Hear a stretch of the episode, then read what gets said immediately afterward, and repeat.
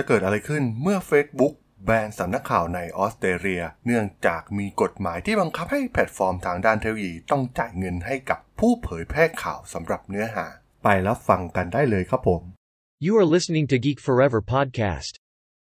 Open your world with technology.This is Geek Daily.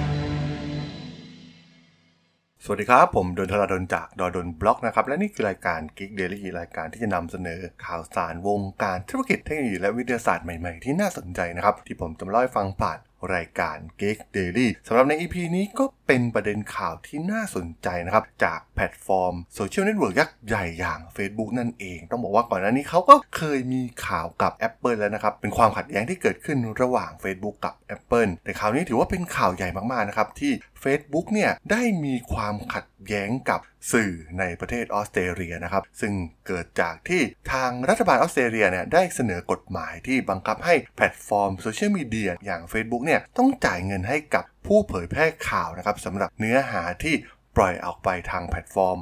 ต้องบอกว่า Facebook เนี่ยถือว่าเป็นหนึ่งในแพลตฟอร์มที่มีอำนาจในการขับเคลื่อนสิ่งต่างๆของโลกเรานะครับด้วยอัลกอริทึมของพวกเขารวมถึงข้อมูลต่างๆนะครับที่เกิดขึ้นในแพลตฟอร์มทั้งข้อมูลที่เป็นความจริงรวมถึงเฟคนิวส์ต่างๆนะครับล้วนส่งผลกระทบในวงกว้างแน่นอนนะครับว่าข่าวเนี่ยเป็นส่วนสำคัญอย่างหนึ่งที่มีผลต่อแพลตฟอร์มเหล่านี้เพราะว่า Facebook เนี่ยสามารถกระจายข่าวเหล่านี้ได้อย่างรวดเร็วนะครับด้วยผู้ใช้งานจำนวนมหาศาลในแพลตฟอร์มของพวกเขาข่าวต่างๆเนี่ยสามารถได้รับยอดวิวสามารถได้รับยอดแชร์ต่างๆได้เพิ่มมากขึ้นนะครับหากมีการเผยแพร่ผ่านแพลตฟอร์ม Facebookซึ่งก่อนหน้านี้เนี่ยก็ต้องบอกว่ามันดูเหมือนจะเป็นกลยุทธ์ทางธุรกิจที่วินวินนะครับระหว่าง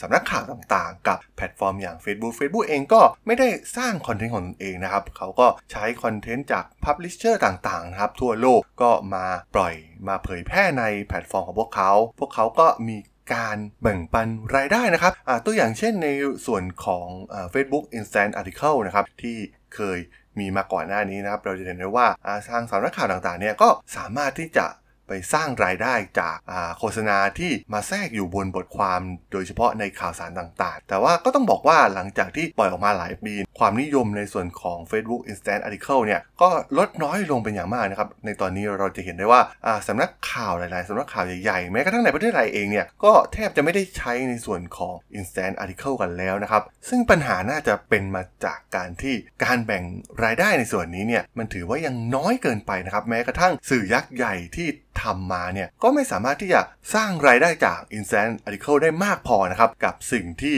พวกเขาลงทุนไปโดยเฉพาะสื่อเก่าๆที่เป็นหนังสือพิมพ์สำนักข่าวใหญ่ๆนะครับหากมาใช้ Instant Article เนี่ยก็ดูเหมือนจะไม่สามารถที่จะรองรับต้นทุนที่พวกเขาต้องเสียไปในการนำเสนอข่าวเหล่านี้ออกมาได้นั่นเองนะครับทำให้ส่วนใหญ่เนี่ยก็เลิกใช้นะครับในส่วนของ Instant Article แต่ว่าทางรัฐบาลออสเตรเลียเนี่ยถือว่าน่าสนใจนะครับพวกเขาได้พยายามที่จะออกกฎหมายใหม่นะครับเพราะว่าพวกเขาเห็นว่าพฤติกรรมของบริษัทเทคโนโลยีขนาดใหญ่เนี่ยดูเหมือนจะมีอำนาจมากเกินไปแล้วนะครับแล้วก็ที่สำคัญพวกเขาสามารถกอบโกยรายได้ไปอย่างมหาศาลจากการลงโฆษณาจากผู้โฆษณามากมายทั่วโลกนะครับซึ่งแน่นอนนะครับว่าปัญหานี้เนี่ยมันก็ก่อกำเนิดขึ้นในหลายประเทศนะครับซึ่งออสเตรเลียเนี่ยถือว่าได้เกิดปัญหานี้เนี่ยมาเป็นเวลานานนะครับซึ่งหน่วยงานกำกับดูแลของประเทศเนี่ยได้พยายามที่จะร่างกฎหมายเมื่อฤดูร้อนปีที่แล้วนะครับที่อนุญาตให้สื่อบางแห่งเนี่ยสามารถต่อรองกับแพลตฟอร์มเหล่านี้ได้นะครับไม่ว่าจะเป็น Facebook หรือ Google เพื่อให้สามารถจ่ายเงินสำหรับข่าวที่เผยแพร่บนเว็บไซต์เหล่านั้นได้นั่นเองแต่ก็มีบางสื่อนะครับสื่อยักษ์ใหญ่บางสื่อที่ถือว่ายอมตกลงด้วยดีนะครับกับแพลตฟอร์มเหล่านี้อย่าง News Corp ของ Rupert Murdoch นะครับซึ่งเป็นเจ้าของสื่อออสเตรเลียจำนวนมากนะครับแล้วก็สำนักข่าวหลายแห่งทั่วโลกนะครับได้ทำข้อตกลงกับ Google เมื่อต้นสัปดาห์ที่ผ่านมาซึ่งสามารถที่จะใช้แนวทางที่ร่วมมือกันนะครับในการแบ่งปันรายได้ที่จะเกิดขึ้น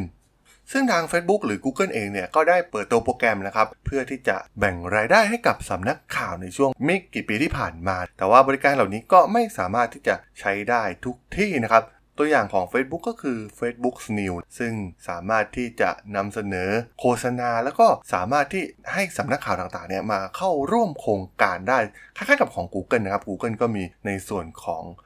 New Publishing นะครับที่สามารถที่จะนำเสนอข่าวของตนเองได้นะครับในส่วนของ Google News ซึ่งต้องบอกว่าเป็นการตอบโต้อย่างรุนแรงของ Facebook เลยก็ว่าได้นะครับเพราะว่าการที่บล็อกการนำเสนอเนี่ยอาจจะไปส่งผลต่อส่วนอื่นๆนะครับที่สำคัญนะครับเช่นในส่วนของบริการพื้นฐานต่างๆกองงานดับเพลิงหรือเกี่ยวกับโรงพยาบาลอะไรเหล่านี้นะครับที่เป็นเซอร์วิสที่ต้องใช้ในการเผยแพร่ข้อมูลเนี่ยก็อาจจะได้รับผลกระทบไป Facebook ได้กล่าวถึงกฎใหม่นี้นะครับว่าพวกเขาก็มีแผนที่จะนำฟีเจอร์ข่าวเนี่ยไปใช้ที่อื่นแทนซึ่งมันเห็นได้ว่าเขาเนี่ยก็ไม่สนใจนะครับว่าทางรัฐบาลจะออกกฎหมายอะไรเขาก็แค่ปฏิเสธหรือบล็อกไปเลยนะครับอย่างที่เขาทำกับออสเตรเลีย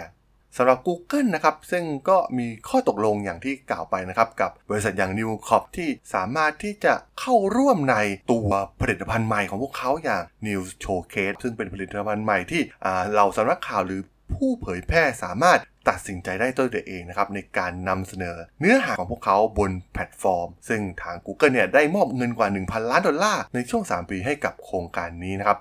ได้ร่วมมือกับมากกว่าห้าร้อยสำนักพิมพ์ทั่วโลกนะครับซึ่งข้อตกลงของ News Corp กับ Google เนี่ยครอบคลุมไปไกลกว่าส่วนของ News Showcase นะครับซึ่งแน่นอนนะครับว่าพวกเขาเนี่ยมอง Google เนี่ยก็เป็นหุ้นส่วนนะครับเพื่อสามารถที่จะพัฒนาไปสู่การสมัครสมาชิกแบบแบ่งปันรายได้จากโฆษณาไม่ว่าจะเป็นรูปแบบของคอนเทนต์ที่เป็นข่าวที่เป็นเสียงหรือที่เป็นวิดีโอนะครับแต่สิ่งที่เกิดขึ้นกับที่ Facebook ทำกับ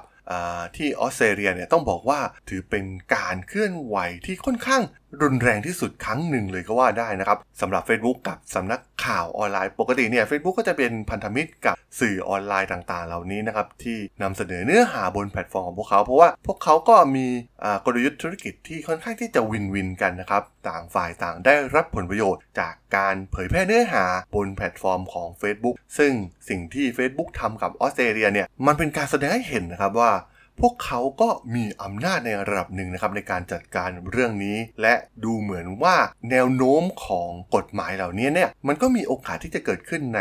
ประเทศอื่นๆนะครับตัวอย่างเช่นในยุโรปหรืออเมริกาซึ่งพวกเขามองว่ามันก็ต้องแฟร์ๆกันทั้งสองฝ่ายนะครับระหว่างคอนเทนต์ครีเอเตอร์ที่เป็นสื่อโดยเฉพาะสื่อยักษ์ใหญ่ที่เป็นเนื้อหาเชิงลึกที่ต้องใช้ต้นทุนในการสร้างมหาศาลมันไม่สามารถที่จะเทียบได้กับสื่ออย่างพวกคลิกเบสต่างๆนะครับที่เราจะเห็นได้ในปัจจุบันพวกคลิกเบสต่างๆเนี่ยมันอาจจะลงทุนน้อยนิดนะครับซึ่ง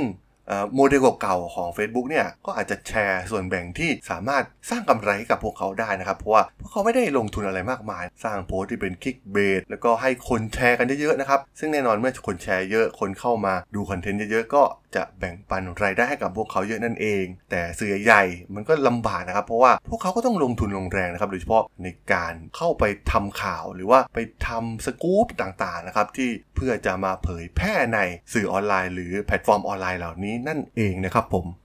สำหรับเรื่องราวของ Facebook กับสำนักข่าวของออสเตรเลียเนี่ยผมก็ต้องขอจบไว้เพียงเท่านี้ก่อนนะครับสำหรับเพื่อนๆที่สนใจเรื่องราวข่าวสารวงการธุรกิจเทคโนโลยีวิทยาศาสตร์ใหม่ๆที่น่าสนใจก็สามารถติดตามกันได้นะครับทางช่อง Geek Forever Podcast ตอนนี้ก็มีอยู่ในแพลตฟอร์มหลักทั้ง Podbean Apple Podcast Google Podcast Spotify YouTube แล้วก็จะมีอัปโหลดลงแพลตฟอร์ม Blogdit ในทุกๆตอนอยู่แล้วด้วยนะครับถ้าไงก็ฝากกด follow ฝากกด subscribe กันด้วยนะครับแล้วก็ยังมีช่องทางนึงในส่วนของ ไลน์ แอด ที่ แอท ทาราดอน แอท ที เอช เอ